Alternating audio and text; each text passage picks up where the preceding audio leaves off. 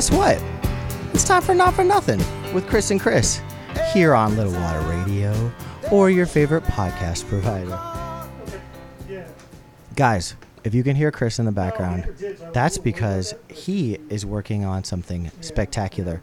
We have a special guest um, calling in, actually, two special guests calling in.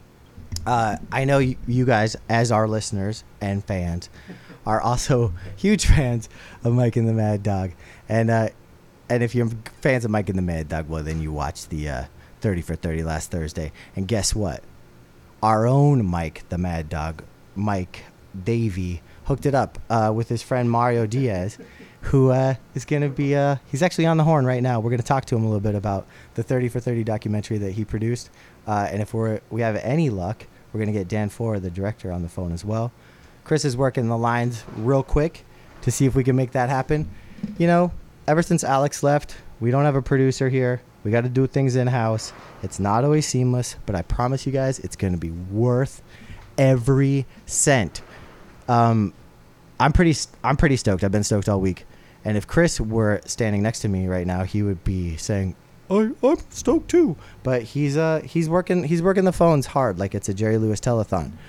So, while we wait, I'm going to tell you a funny little anecdote. So, the way this came to be, if you listen to the show, I don't know, two weeks ago, I had Knicks fan extraordinaire, also Yankee fan. He kept mentioning that on the pod.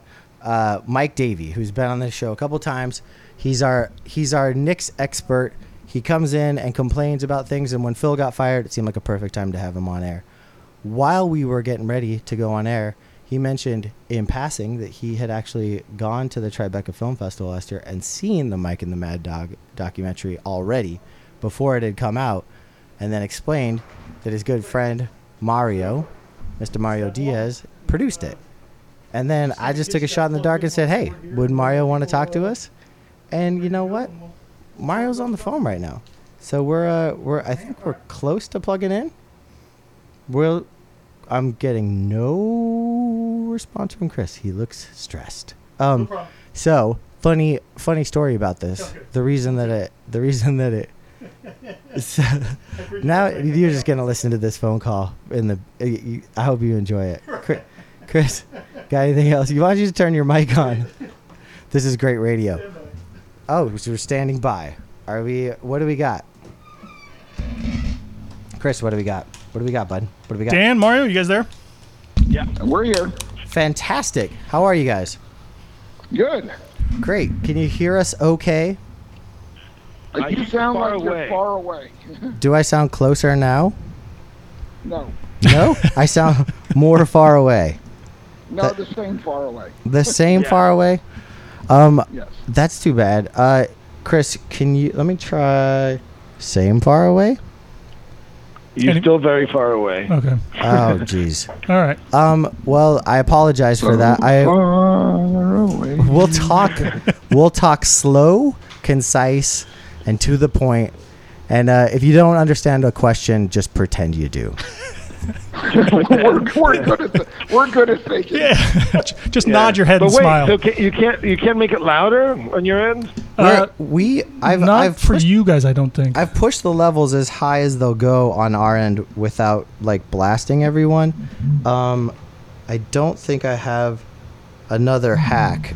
Does that make any difference? No, I don't think so. No. Chris, can you turn up the your your phone Yeah. directly? S- Does that help at all? okay. A little bit. All right. Yeah, a little bit. All right. We're maxed out. So We'll, we'll, pre- we'll pretend that, that it worked. Um, It- I- it's okay. Mario warned me. No, I didn't. so just so just so uh, just to give you a little bit of uh, a little bit of a backstory or what I was just yammering on about, we have Dan Ford, director and producer of uh, the Thirty for Thirty, Mike and the Mad Dog, Doc, uh, as well as Mario Diaz, producer and uh, editor. ex ex bartender extraordinaire with Mike Davey. I believe. Yeah, correct? that's right. Ooh. Is Mike Davey around today? Mike Davey's not he's not there right now, but he is he's the, here in spirit. We actually uh, had a we had a steak dinner on Friday night and talked about this a little bit.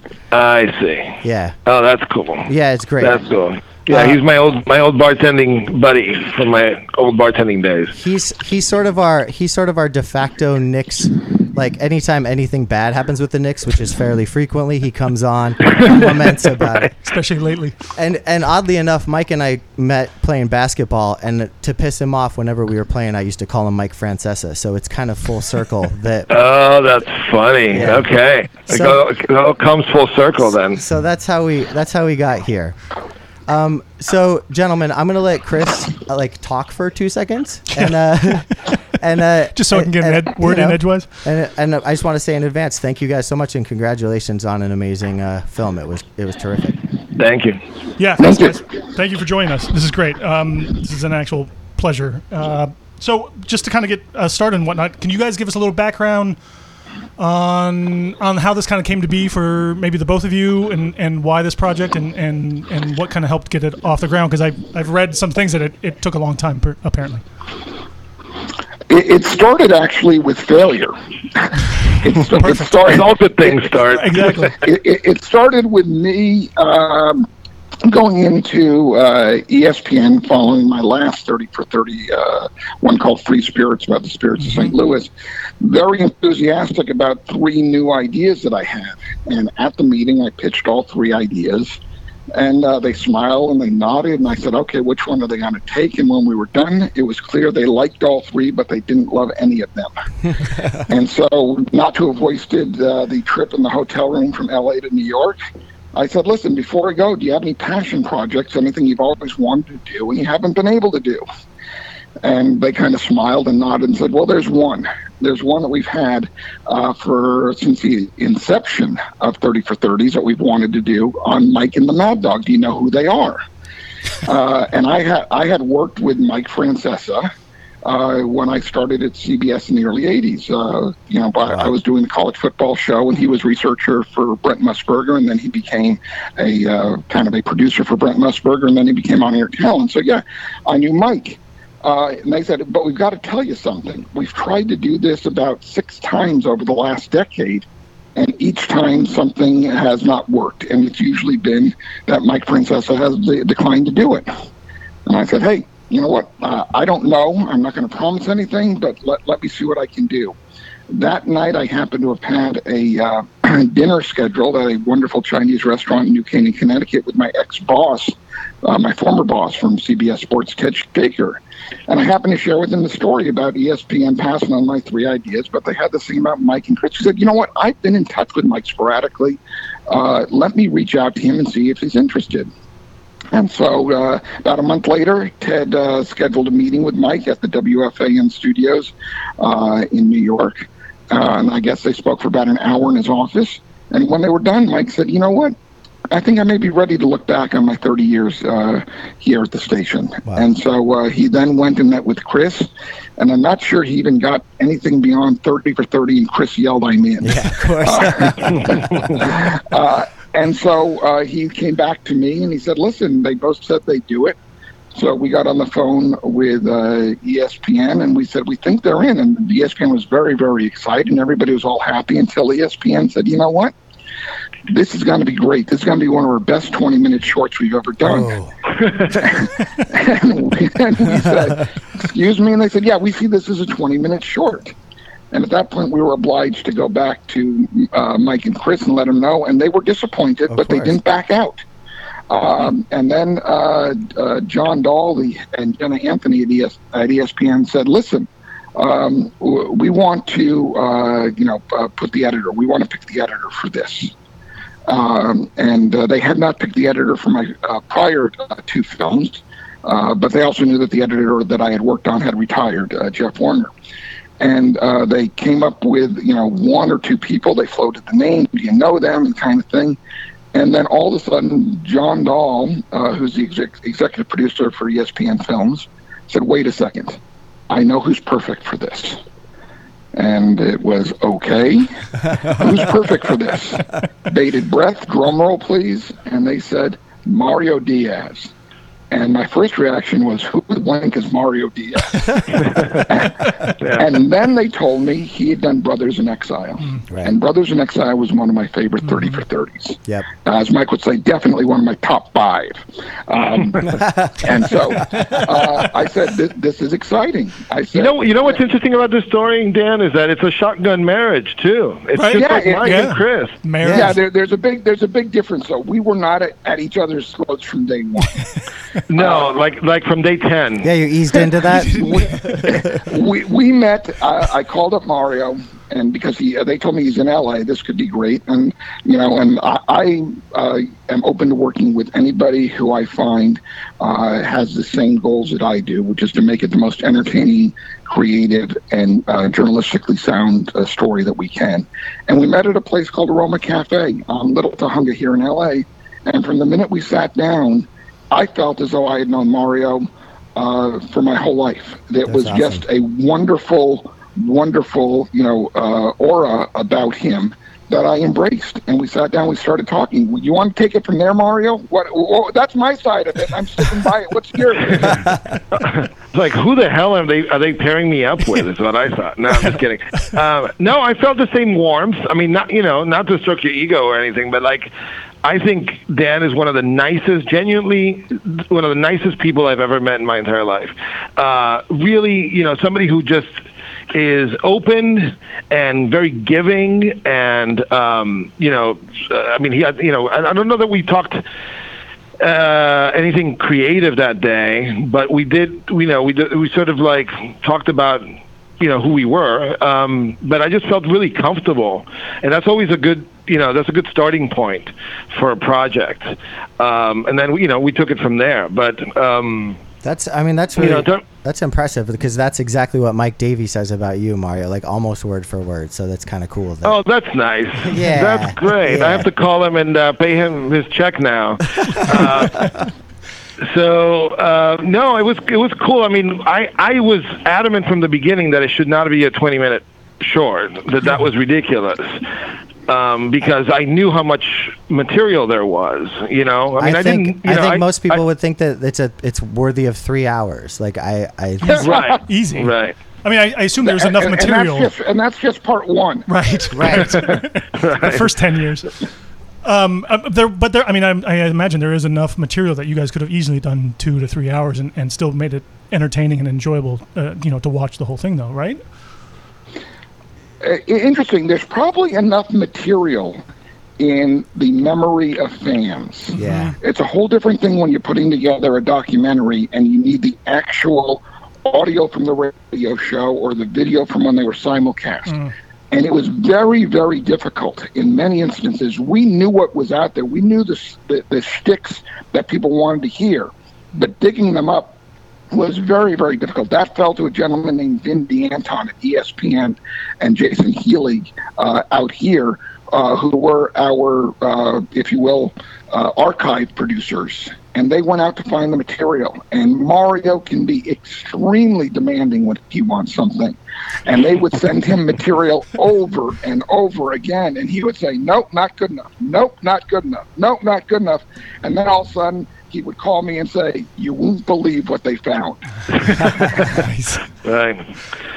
Yeah, that's true. I am demanding that way, but you know, I mean, that's how you get the good stuff. Right. Right. Plus, plus, Vin and Jason are super accommodating. I, you know, they know that this is this is what it is. Sometimes when you're cutting something, um, you know, you, you, you're you're basically you're you know you're living with it. You know what it is. You know exactly what shot you need in a certain scene, um, and uh, and they they're not looking at the cut. You know, they're just going by you know my description. So it just takes takes a few few rounds. You know, you hear writers talk about their story living on the page, that as they're typing, it's coming alive. They don't know where they're going next with it. Uh, as a total compliment, Mario's stories live in his edit. And there are times where he's got an idea of where he wants to go, but once he starts in on it, it takes on a whole new life. And it's that's the exciting part. That's what made this so special. Is that he responded to the material and in ti at times forced the, the material to respond to him to tell the story in a very novel and unique way. And it was really, really special. And uh, now, total credit goes to Mario. And we also had, if you will, an assistant editor on this named John Fontanelli the third. Yes, the third. Uh, who- who- Long line of editors. who's a, who's a New York kid who kind of teed a lot of the stuff up for Mario to then go in and actually do the edit. And everybody on this uh, team was invaluable. Everybody played a part in it, and everybody can point to different parts of the film and say, "Hey, I'm responsible that. for that." And the truth is, they are. That's I mean that's really awesome to hear. I, I it's hard for me to to properly judge this film because I was so excited for it to come out and like and watching it I was just you know it was it happened so fast. It was like it, I I don't know if I'm an accurate gauge of if it was too if it uh, you know if it if it was too short or if it was just right. Also like living in new york and having been around at that time it's hard for me as a mike and the mad dog fan to know how it translates to you know to joe in nebraska or, or whatever. Is that something that you guys had to take into consideration having known mike i assume known mike and the mad dog you know be- before making the film Well, you know, I mean, if, if I can take this one, Dan, I think uh, for me, I, you know, I was less aware of the Mike and the Mad Dog, um, I don't know, history. Uh, I didn't know, you know, what the big hits were. I came at it from, you know, when you talk about this, uh, when, you know, you guys were talking about length.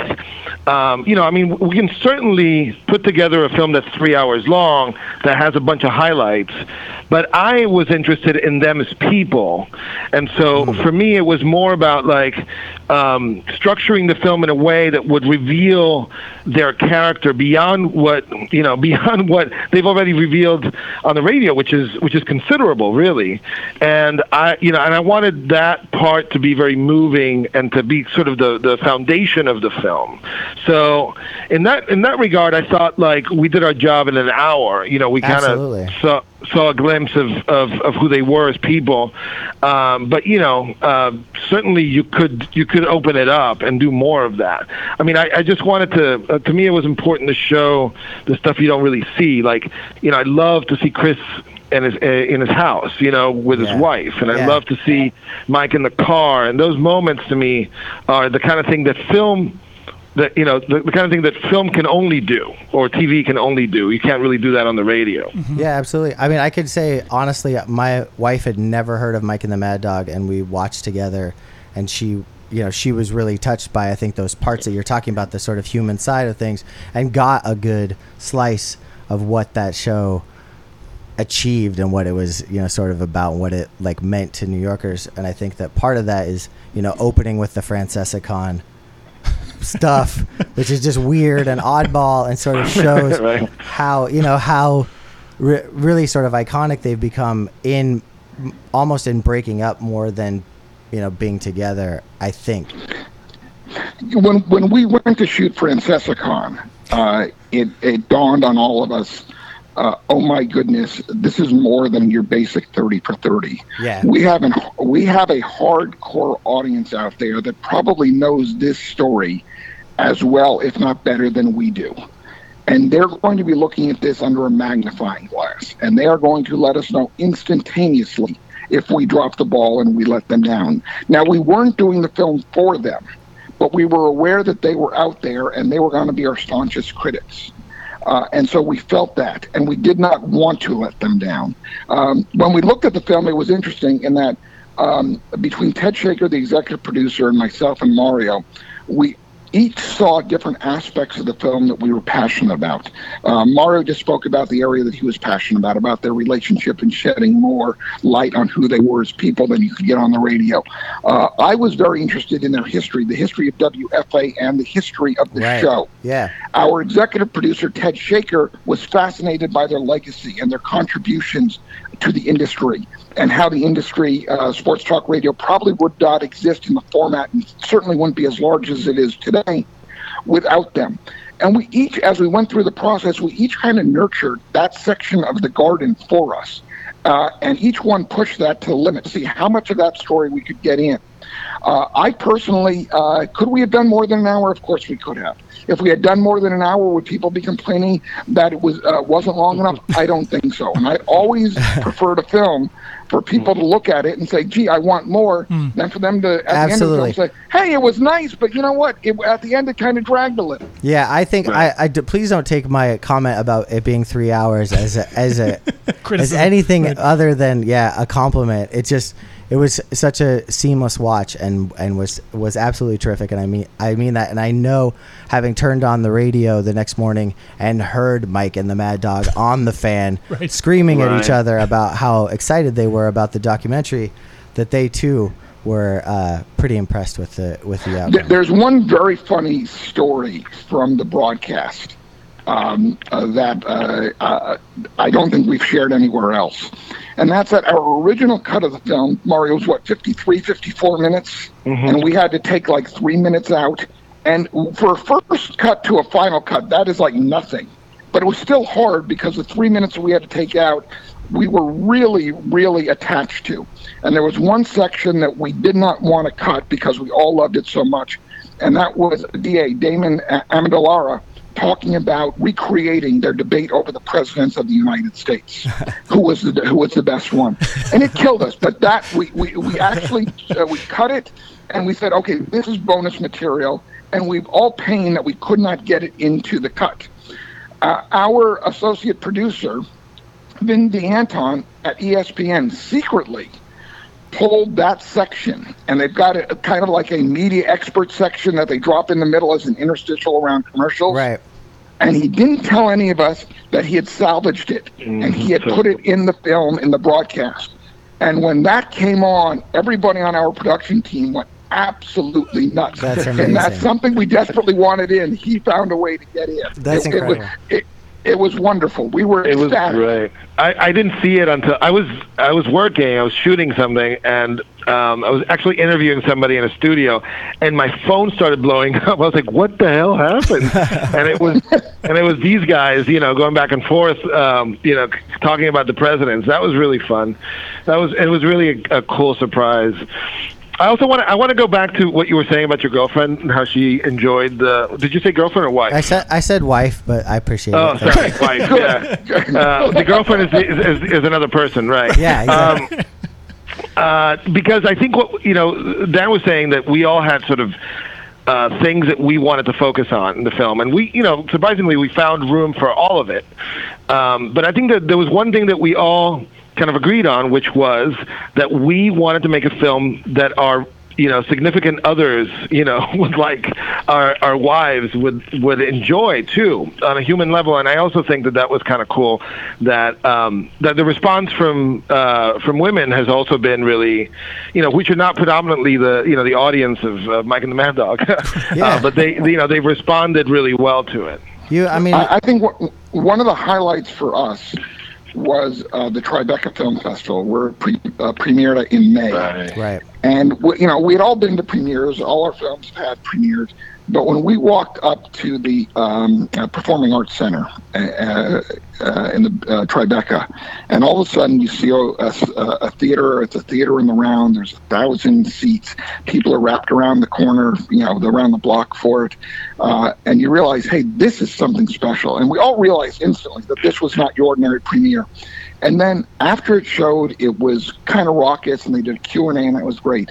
But the thing that surprised me most, and I don't know about you, Mark, is afterwards, all the women who came up and said, my boyfriend dragged me here, my husband dragged me here, I really want to come.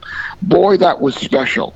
And the one comment that I heard a couple of times was, this isn't a sports movie. And I'd say, what kind of movie is it? They said, it's a love story between two. Yeah. Absolutely. men." Yeah. And Yeah. it's and it's surprisingly tender and i don't know how how you pulled that off you know with two monster egos like that Well, I I had actually a question about that because it was it was sort of that's kind of the takeaway I got from it right away, and I was I was actually watching it with my wife as well, and she knew a little bit more about those guys, but didn't really care as much. But she enjoyed it, and I and I think that was part of the reason was it was sort of this love story, and then and then I I sort of took that away from it too. But is that was that your guys' sort of intention from the beginning, or did that kind of happen along the way as you got as you kind of went along in this process, or did it just kind of end up that way as the finished product? Product. Well, Mario Mario's a sap, so it was probably his intention, but he but but but, but he he never told me about it.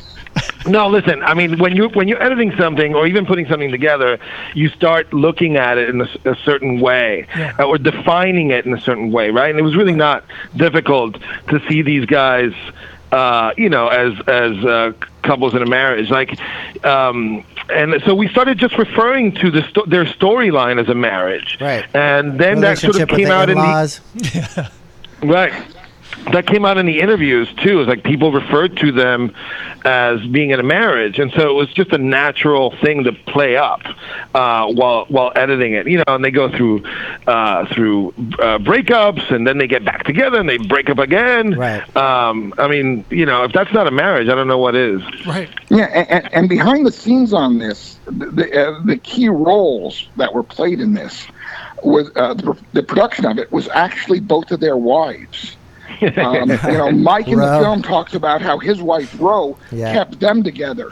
Well, Ro basically, just like she went behind Mike's back and invited Chris to their wedding, which kept them together for another eight years, she went behind Mike's back. We asked him for childhood photos, and she and Mike said, "We don't have any. Got none. Didn't any." And and, and you know, when uh, we discreetly went to Ro, and Rose said, "He's lying. Yeah. We got some." Yeah. And again, Vin DeAnton, our associate producer, went over to their house, went through the files, and got these photos, which allowed you to visually appreciate his childhood, what he went through, to see who his father was. I mean, just remarkable. And similarly, uh, uh, Gene, uh, Jeannie from uh, the Russo family invited us, invited us into the house and said, "You know what? This is who we are. That's. You That's know, amazing. uh, and we're happy to share it with you." And those were some of the most poignant moments. Those images that we got from the wives letting us into their lives made the film special. I'm not sure what the film would look like, or if it would have touched people as much without them. Yeah, that's a it's a really good that's a really good point. I uh just to bring it back a little bit to to the to the fan thing, and I don't want to try to stir up anything, but I noticed Benigno's in there. I noticed Evans in there. There's a lot of there's a lot of CBS guys in there, but no Boomer or Carton. Was that was that was there anything to that, or does it even matter? Because you guys had incredible interviews. Nantz was hilarious. Sneaky funny. Yeah, Uh, I think you need to remember the timeline was basically when they were Mike and the Mad Dog. okay, Uh, and Boomer and Carton were not Right. while they were Mike Right. and the Mad Right. Dog. Uh, you know, we have a little stuff of each of them individually present day, but our focus, the beginning was, you know, a little before they got together and then w- once they were done. So it was that 18 year period, and Boomer and Carton just weren't a part of it. Right. So we we just mentioned we were Chris and I were actually both texting each other while we were watching it separately about the show, and we both actually texted each other almost at the same time how we thought Jim Nantz was was hysterical in the documentary. Is is he was he a sort of a surprise? Uh, you know, sort of the, the level of his funniness or the character, or was there someone else who, who kind of blew you away with their interview or, or, or kind of the surprise, you know, interviewing? Everybody blew us away. Yeah. Everybody we spoke to shared things we didn't know. Um, uh, Jim Nantz is Michael Fran- Mike Francesa's best friend in life. Oh. They Wow. are that close. wow. Which I didn't know and- either. Yeah, Yeah, and and, and uh, we knew that. more than Parcells. Yeah, much, much more. Well, it, it goes back. To, it goes back to the fact that, uh, in essence, Mike was there when Jim arrived. Mike helped Jim, and Mike eventually left working with Brent to help uh, Jim Nantz out. They became very, very close. They were both very young. They were both very talented, and they were both blossoming on the sports media scene at the same, same time. And so they were like confidants for confidants for one another, and they've remained so for the last uh, twenty plus years. That's I mean that's that's incredible. I thanks for that little uh, hot take. Yeah, we're we're gonna nugget. we're gonna take that we're gonna take that with us. um, you heard it here first, or maybe not here first, but you heard it here first on not for nothing. Um, did uh, I I wanted to also sort of just congratulate you on on one on one scene because as the as the movie closes, there's that shot in Irving Plaza where you you sort of it's it's behind the audience and Russo I think stands up or whatever and like and and there's just like a real magical moment in there. Did that did you guys notice that that was a magical moment because it felt like such a I was getting so nervous about how this was going to end and that shot to me was what really sort of drove Yeah, I love that shot too. And those are the those are the most wonderful accidents Yeah. of production, and you never know the stories. It's like in Taxi Driver when he uh, bangs on the taxi and he says, Yeah. "I'm walking here." Yeah. Not in the script, not at all. Somebody actually almost hit him, and he banged on the car and did that. In this situation, Uh, Midnight, Midnight Cowboy, by the way. Oh, um, an an interesting situation on that was that we had three cameras at the shoot. And um, one of them was, let's just say, not having a good day. and so I dragged him off the stage uh, where he was supposed to be, and I, uh, I said, I'm just going to get static shots with him. And originally he was on the stage. I put him like uh, in, in the front row just shooting them. That's where you get Chris at the beginning, you know, with the tight shot of him yelling and screaming. I moved him a little bit further back and said, stand here, just stand here and roll. And we were there for about a minute. I said, okay, I've got my medium shot of this. Now we're going to go all the way back, stand here and roll.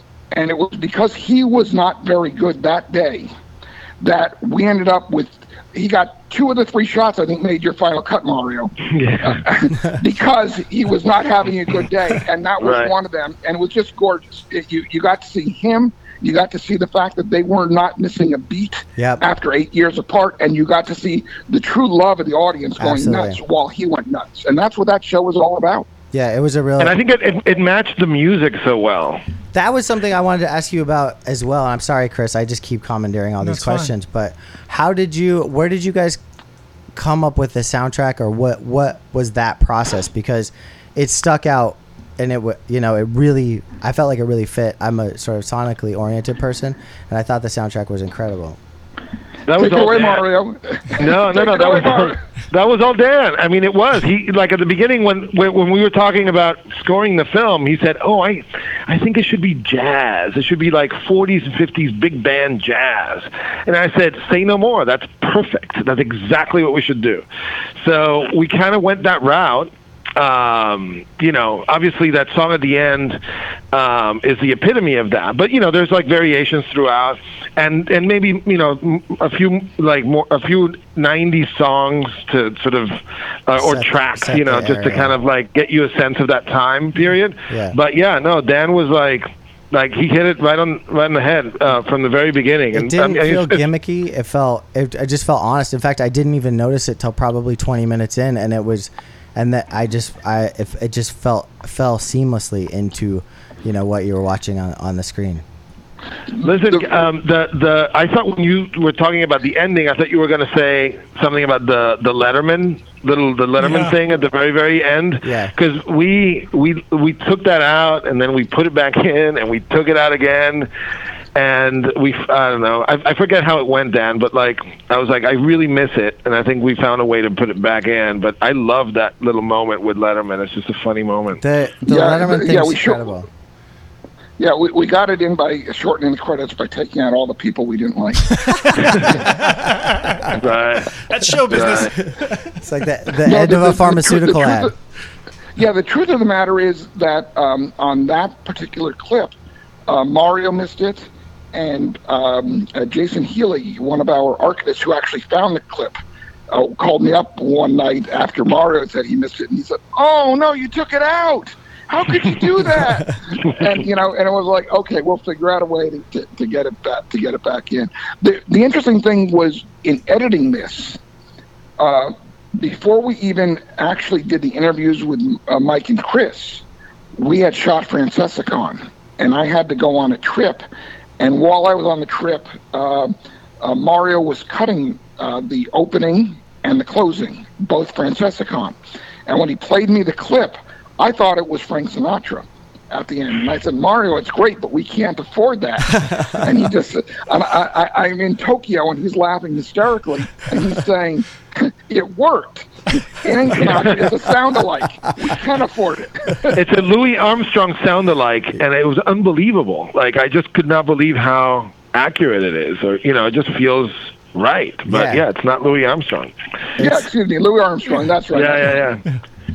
And by the way, you were in Japan, which which which is crazy. I kept. I, did I send you files over there? Yeah, When we- you sent me Yeah. files. We were Yeah. we were real, we were a real big time international production company. I know, right? How- Uh, it sounds so glamorous. How long did it Uh, take all all in? Little little do they know that you were in jail there. Come on, that's that's uh, between the us. second hot Yeah, take. yeah, yeah. you heard it here first. How long did it take to edit? Was that your question? I just I just mean like To make soup whole- soup to nuts. Like what you know from Uh, from well, last we Thursday. took breaks, right? Yeah, from the from the minute uh, from when we met with um, when I first met with E ESPN and they uh, rejected my ideas before giving me this one on a platter, to the time that we finished. And uh, Tribeca it was about two and a half years. Oh. As far as the actual shooting, that took place over probably about a six month period. The editing took place, I would think, uh, probably about a four month period. Mario, does that sound right? Mm-hmm. I think so. October to January. Yeah, pretty much. It's a. I mean, it's a. It. It.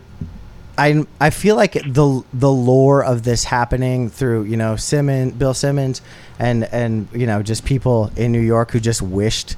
You know, there's there's been a constant rumor that Mike and the Mad Dog were getting back together since they broke up. Still like it's is, yeah. it's it's always there. And so then Yeah. when this when the grumblings of this possible possibly happening started hitting, that replaced the rumor. The rumor was that there was going to be a 30 for 30. And then I remember the first time I saw the preview, I, I lost. Freaked out. I was like, Mike Francesa had a mustache, and I t- immediately texted texted Chris. Um, That's why he, he wears one now. He has a mustache I do now. actually, yeah, it's a Mike Francesa musca- mustache. Yeah, you one one of the other one of the other notes we got on this from people is that they really enjoyed the music, and they also really enjoyed a lot of the graphics. And the graphics were by a gentleman named Carlos de la Vega, um, Yeah. out here in Los Angeles, who was just magnificent. And I don't know if you remember the little bit with the needle going back and forth and the, uh, their dialog on top of the screen. Yes, yeah. Mario, how many that. days did we? How many days did we work on that to get the feel just right? I don't know. You were working on it for a while, and then I came in and I threw everybody for a loop, and I was like, "Let's try this. Let's try this other thing." I don't know. It was a couple of days. It was a few days. It's not a week. I don't know. It was. It was like a lot of money spent, but um, but I mean, it turned out really great. I think. I mean, he did a great job. I mean, it, it yeah, was, he was great. And, and we we had a supervising producer named Mark Node who always cast the deciding vote on things, where we all kind of you know we think this is it. Okay, bring Mark in. What do you think? Oh yeah, that's fine. Okay, then it was done. We'd move on. Right, right, right, right. That's yeah, that's exactly right. mean, that- hey guys, I have to Yeah. I have to hop off. Unfortunately, Yeah, I think- wanted I mean- to ask you guys what um what your favorite um New York themed 30 for 30 film is. I already know the answer is Blue Brothers in Exile. Um, but besides that one, yeah. Uh, what actually? What's your favorite uh, Knicks 30 for 30? There's two. There's uh, when the Garden was Eden, right? And then Well, when the garden um, was eaten, Reggie was, Miller was versus the Ra- Knicks. was Rapaport's right, and I think that was a. I don't know if that was a thirty for thirty. Was yeah, it? yeah, it was. It was. Yeah, absolutely. Um, It I, is. Can I just since you asked and before you said the Knicks thing, I I've I've been telling people this since Don, uh, Donald Trump ran started running for president. But if you watch the USFL 30 for 30, you will get an insider's look as to how Um. Donald Trump can manipulate and run and ultimately possibly destroy an organization on the rise. It's it's very telling, and it and I I just can't imagine that more people haven't gone back and to watch it to sort of get you know. yeah, that, little that's a Michael Tollin special. Mm-hmm. Yeah, the, Michael Tollin. I've been to his office, and he has that letter from Trump. Did you guys know about this? Uh, yes, I, I think it was part of the show. I didn't. I don't know Yeah. about it. Yeah, Trump sent him a letter. Uh, I mean, you can you can you can uh, Google Mike Tollin and the Trump letter, and Yeah. you can see it. But he basically he's like, uh, I don't know, I can't do Trump, but something like you know, this is a second-rate documentary, bad. You know, did a terrible job. Uh, it's, it's just it's perfect. Fake documentary. Chris, do you have Uh, fa- and one thing that I don't know that you guys know is that he um, he has it in his office, Yeah. but he's turned it he's turned it away from people and towards the wall. He's like, I don't want that bad juju facing me. Yeah. So Perfect. uh, anyway, it was a real pleasure, guys. Mario, thank Um, you so much. Yeah, um, I mean, we, I guess we can wrap this all. We could just put a little bow on this and, and wrap this up for everybody. We've we've done we've taken forty minutes of your guys' time, and and I really I, I wait, Chris. Did you get a thirty for thirty vote? By the way, No, I, I, I, Yeah, well- I honestly don't have a well. They're, they've all been. Yeah, we'll give you some of your own medicine. It was really, really nice, but it was too short. you know what? I as soon as it came out of my mouth, I knew that I had phrased it wrong. I apologize, guys. I blew it. Uh, if you come back to New York, don't look me up because you're not gonna want to see my face. Um, I, uh, I, I can't, I can't say how much I appreciate this. Yes. You, you guys have been terrific, agree. and uh, you truly did make a, an amazing film. So thank you very much. Thank you, guys. Thank you. You guys are fantastic. Really enjoyed. Thanks, All guys. right, I hope you guys listen to the pod. Take care. Okay. Bye-bye. You're. Bye bye now. Wow, Wow. Hey, we're just we're back. that was fantastic. Yeah, we're live back. We are live Hey, on the air. That was that was so fucking That was bonkers. amazing. Chris. Um, I, since I'm just sucking everyone's dick right now, um, I Sure. want to say thank you for getting them on the phone. That was a feat on in and of itself. I was so stressed out. It wasn't that hard. Was it? No, it wasn't. I mean, Mario, like again, as always, Mario seems to be the man here. If you guys don't know, Chris called the number, got Mario on, and then called another number, and and it was a voicemail for a guy named Ralph. Yeah. And we had 30 seconds to get him on the yeah, phone. I think that's just how he screens calls. I think that's how Dan He's screens like, calls. "Hey, this is Ralph. Ralph. I'm like, I'm in "That's right Japan." that was amazing. I don't want to do too much. Uh, I don't want to too much do too much recapping No. and geeking out. No, I think we should for people that are still listening. Let it stand And- on its own. We should let it stand on its own. But I do want to say thank you once again. Yeah. First of all, to Mike Davey for hooking it up, and Yeah. also for for Mario. Did you buy Mike and- this the steak? Uh, No, he he owed me a steak. okay, perfect. And it was funny because he was going to get me a steak after he did the show here, but the steak place that he chose wasn't open because it was Ah. like a holiday. Oh. And so I made him take me out for like a burger. And then I was like, this isn't the steak dinner, Jerry. Right, right. I was totally banned you. So then, Soup. Soup's not a meal. yeah, exactly. So then, and then we shared a porterhouse. And I was like, this is your porterhouse. Right. You shared, you me a shared me a couple bites. Right. Yeah. You still get a porterhouse. Yeah, so I'm I'm gonna milk this steak Yeah, dinner, you even should. though yeah I definitely owe, Even owe Mike a, a solid. It was uh, We'll buy him a bottle of wine. he's salt of the earth, you know. Mike knows good people. That's good. I don't know why he hangs out with me. Well, you Chris. can't all be perfect friends. So Yes, Chris. thirty for thirty. I mean, I I can genuinely say I enjoyed it. Yes. And and I and I was like freaking out the next day when I turned my bathroom radio on, and Mike and the Mad Dog were on. I thought I was losing my mind so much so I turned my radio off. And turned it back on because I wasn't sure if I was voices? hallucinating because I had watched it the night before. It was so weird. Now they were all they were all over uh, me, the media like for the la- for the days a couple of days ahead of time and a couple of days afterwards. Russo This- was on ESPN all day long. It's just cool to hear him like turning. I you know I have the, my radio on the fan, unfortunately, because I you know that's what it is. and you're a uh, fan. uh, yeah, Joe and Evan. uh, I got to know what the talking heads are talking about. Yeah. And they were just on there, and they were just like freaking out. And and the funny thing about them, and I realized this is like such a New Yorker thing. It's like, yeah, in retrospect, I probably shouldn't have done that. Like, there's all that, like, like, yeah, I was an asshole. Yeah. But you- like every, like that was the ongoing theme of that movie and their relationship and everything. It was like. Yeah, I probably should have talked to him once in three months when we were fighting about something I don't understand. I, c- I can only hope we get to the level where we we can still be doing the show, not talk to each other for three months. Dude, you know what it reminded me of? Right, and this yeah. is a, this is a, something for no one other than Chris, but Chris and I worked actually worked together like 15 Mhm. years ago. Mm-hmm. Do you remember when me and Schreiber just like stopped Yes. talking? Like my boss and I just stopped Yes. Talking. Yes. He finally got a new job. Yeah. Like it was like a, it was a standoff. No, but it was like he was like, He just basically left. yeah. Yeah. It, I, you know what? Now And when I mention- saw that, I was like, "Oh my god, But you, that's both, you guys what it both was." were just kind of conti- continuing the job on, like doing your job and making sure everything was going. But we never interacted. We would like write emails to each other, and we sat next to each other. yeah. Yeah. You're right. Yeah. It's amazing. We'll never get do. there, Chris. No, we no. It's too No. strong. Our love is too strong. For Our each love's other. too strong, Yes. and we're too much alike, and we're Yes. both stubborn Norwegian. yes. Yes. And we're both huggers. we love to hug. Yes. We love hugs. Yes.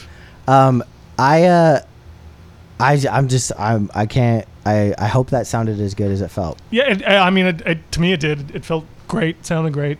I, I mean, we I could have talked to those guys for two more hours too and just Yeah. asked them questions. Yeah. I mean, I, we we could if we could have gotten into them with their other projects for thirty for thirty, and their even their other projects that weren't ESPN based, which uh, they have a they have a great resume. So if you can look those guys up, Yeah, Check I out their films. definitely. I uh, Brothers in Exile is a great one. Free Spirits is, is actually probably one of my favorites. I, uh, just because it's about the old ABA and the St. Louis Hawks that's a that's a great one. The or St. Louis Spirits. Sorry. and then there's one about there's there's one about uh Nick Young, right? Isn't there? yeah, and then yeah, Dan, did one about Dan- Nick yeah, Young. which I I didn't know there was a documentary on D- Nick Young and him growing up in the hardships. no, and his brother died yeah, or whatever. Like crazy. That's Yeah, I don't know uh, much about Nick Young other than he like put somebody on blast about like boning. What's her name? The no, the I think he was the one that He was the one that got put on blast? Yeah. Oh man, it makes me like Nick Young a little bit more. Yeah, even. poor guy. Speaking of Nick Young and the Lakers, hey Chris, mm-hmm. Lonzo Ball is good at basketball. Of course he is. Jesus Christ! I don't think that was ever in doubt, was it? I know, but I'm like, why don't the Sixers have Lonzo it's- Ball? like, I would like to have Lonzo Ball. I actually think Lonzo would have gone to Philly. I think he would have played in Philly. Like if he didn't want, like he didn't want to try out for Boston, right? He's there was that whole thing. I mean, dad. Colangelo had to have called Magic and been like, "Yo, what about?" and they, were, I, there were the rumors were that Philly was trying to trade. Um, no, sorry, they, they traded I'm down. I I'm not mad about Fultz. I'm I'm not. I I like what I've seen. He's got he's got some. He's just instinctively a good basketball player, and that's. I sort of makes the guys better around and him. that's like how Embiid's been, and and Simmons I think can hit, make some of those passes that Lonzo makes. you, But Lonzo's gonna be Lonzo's gonna be good. he's gonna be good. Uh, I mean, That right three now, point shot is straight garbage, but he just doesn't care. He's like, yo, I'm gonna shoot this garbage three pointer. but he'll make it. It seems He like. was one for twenty two, and he just kept shooting. Yeah, like that's right. what you need in today's right, that's your mentality. And yeah, I, I think the it's you know it was- it was odd because I started watching a little more more summer league basketball. I hated it because I was like, I'm drinking this fucking Kool Aid. Right, But but you but you notice like you when you watch Lonzo wanna and the see- Lakers, you, like the energy and the excitement and the rest of the players around him, or just like like they're just going all out because they know he's going to get him the ball. And then you watch another team that's sort of like, all right, we're just kind of playing here. Yeah. And they're like, you could tell there's there you just notice the difference in like did you catch Markkanen at all? No. Me neither. I forgot about him. I he saw must him not have had a good little summer bit. league. I don't know how good the Chicago might not have even been like that good as a team anyway. But Well, they had Valentine or Valen. yeah, Valentine. and yeah. he was playing off the chain. Uh, maybe I don't know. I just there wasn't anything there. Dennis Smith played really well. Yeah, Dennis Smith, buddy. Yeah, Mm-hmm. Yeah. remember, remember. You know what? I, the funny thing I heard someone It's an else. easy name to remember because ninety percent of the Earth's population has that name. Right. so don't don't forget it. Wait, I'm what's just the saying, like, most there's- boring name I could think of? Dennis Smith. Oh, Yeah, that's it. junior. It's also junior. Oh, really? Yeah, so he's a junior. Jesus. Yeah. Um, but it's it's summer league, so let's not get too far ahead of ourselves. Like Exactly. there's guys who have like They're playing against amazing nobody. Nobody's. Like that. Nobody's. The putting up thirty six uh, on a, in a summer league game. there's no is- defense really being played. Well, there. it's also like you're just Not taking much. away opportunities from other players. Yeah. But Lonzo was passing. Lonzo was making that one like Euro dude look great, and that guy was not even yeah. good. Yeah, yeah, yeah, yeah. He's like, look up. The- he's like, there's a ball in his hand. The one major din- difference I will say is, is you can notice Lonzo's talent above all the other guys on the court, basically.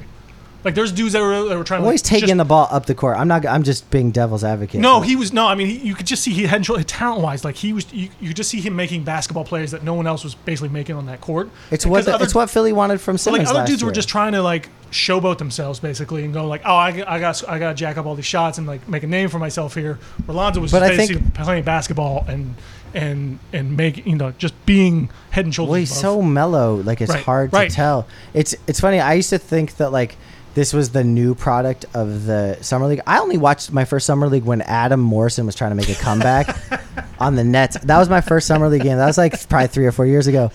But what I I in doing like a minor research, I found out like people have been doing like Kobe balled out at summer league, Durant balled out at summer league, like Luke Walton balled out. Like people did. People have done this for a Oh, while. yeah. Yeah, I mean, it's I a thought it was just like a viable- new thing. I guess No. before it was just to 100 people, and now it's like Right, there's so many more teams. I think. I think not all the teams used to do it originally, and now it's become popular enough where every team wants to get some, get their young guys, get some run and some tryouts going. And it was It's a good way to do that. it was a particularly good draft for for Yes. for, for it. And Yeah. uh, Yeah. The other Laker guy, Kuzma, you know, he played pretty well. He stood out actually. Yeah. He was a late first rounder. yeah, I mean, I it's what I found frustrating about watching Philly is I I was like, well, I want all these guys. Right. Like I kind of fell in love with all li- of yeah, them. Yeah, you kind of start liking and them. you just realize like how much how hard it is to get into the NBA when you see these guys like if Travis Collins doesn't get drafted in the top ten, he might be like, I need to play better in fucking summer league right now because I'm not doing that good. but he's lottery, so he gets like a free ride. You mean John Collins? no, Travis Collins from Portland. Isn't that isn't that his name? Travis Collins. Oh, Zach Collins. Zach Collins. Sorry. Zach yeah, thank you. One. There's there was a couple of different Collins. There is another Collins. Yeah. Yeah. There was John Collins in John Collins, Atlanta who, played had, really well. He had a good. Yeah, nice he dunk. good- Atlanta. Atlanta. God. But there was that teams like. New York, like the Knicks. Like I, I watched a couple of their games and I was interested. I'm like, oh, I don't really, I don't want any, I don't want to see any of these guys in the NBA. Let's just avoid talking about that dog shit team today.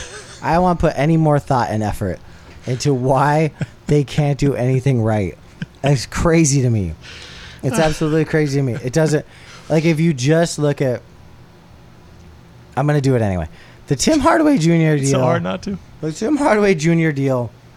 If you asked 100 people on the street if they would do it, 100 people who like have Some I don't know, an old brain. sporting news subscription. They would not do like they would not there's nothing that makes sense out of it. And you can like him all you want. He just it doesn't make I don't I'm not going to beat a dead horse. That's I. I hope he has a fine career in New There's York. There's too many other guys making equivalent money to him though that it's not, it's not as crazy as you think it is to give him that contract. He just happens to be playing New York, and New York's a mess. but there were other pieces that look like him. And now they're talking about not getting rid of Melo? well, I think that's just posturing, or that's just trying to make sure. Like I know, think they're just it's trying to get a it's general manager It's a culture change. Chris. So they're just, you know, the, the culture's changing there. So they're gonna, you know, do what's best now. They're So- gonna. It's so. It's so. Aha. Anyway, seriously, if like Phoenix or or Sacramento, Sacramento's probably a bad uh, example, but like Minnesota or Phoenix or some other just random, you know, team. That, but they that wouldn't do that because they're rebuilding and they wouldn't do that. No, Think of how much more excited you'd be as a Knicks fan to have to the Phoenix Minnesota, Suns line Minnesota right just gave Taj Gibson a sixteen million dollar deal for two years per year. Like Taj Gibson's getting sixteen million a year. Yeah, Come they just overpaid some other. They, they got Crawford, right? Teague.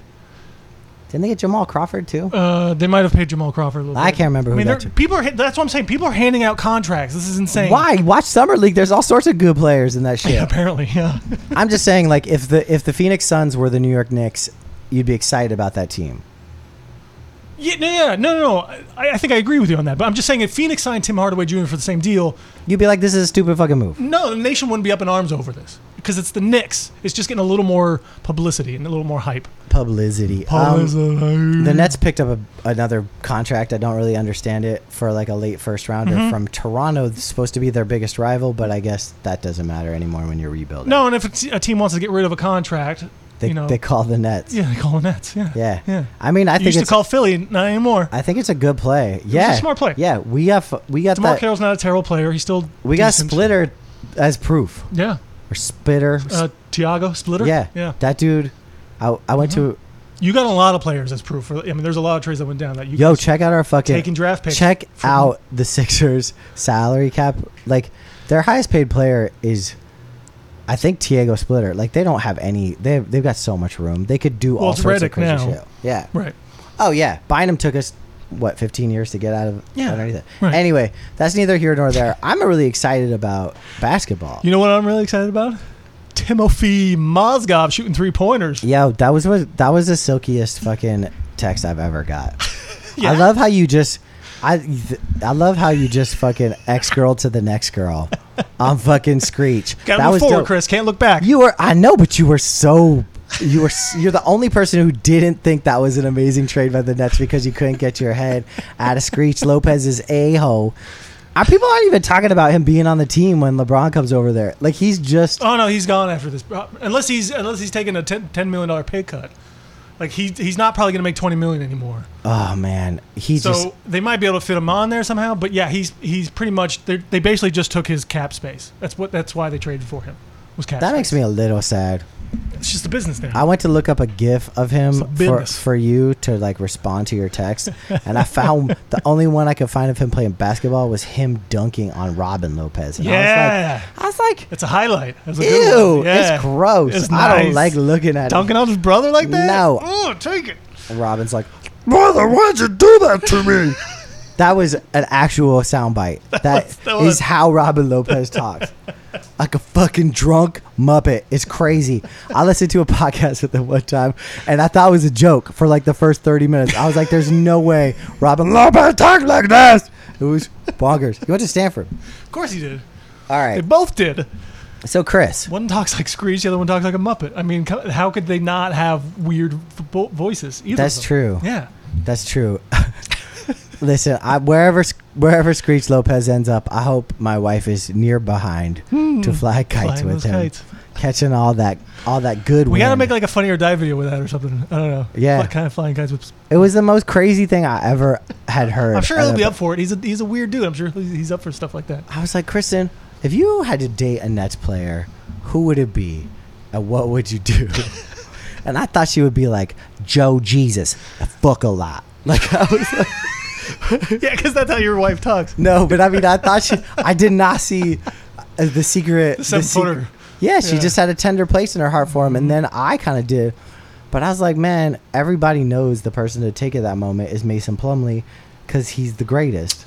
My He's- wife was a, a Teletovic fan actually. Yeah, she also he looked nice. Yeah. He had grimy hair though, dude. He needed to figure out that hairdo. I don't know. Anyway, uh, we got five minutes left here. Did you have anything that you were planning on talking about today? No, I Oh. I, I didn't uh, I didn't plan for anything Whoa, after the interview. whoa. We'll just Um, talk about whatever we wanted to talk about. Great. Um, uh, there's a million things that have been in my mind recently about. It's all NBA related, and I think we've beat the NBA horse to death a little bit. So I think it's time to just put a moratorium. Summer league's ending. Mm-hmm. Maybe let's Might just get excited. Sure. For For, baseball. Oh, right. God, baseball, Ba- baseball.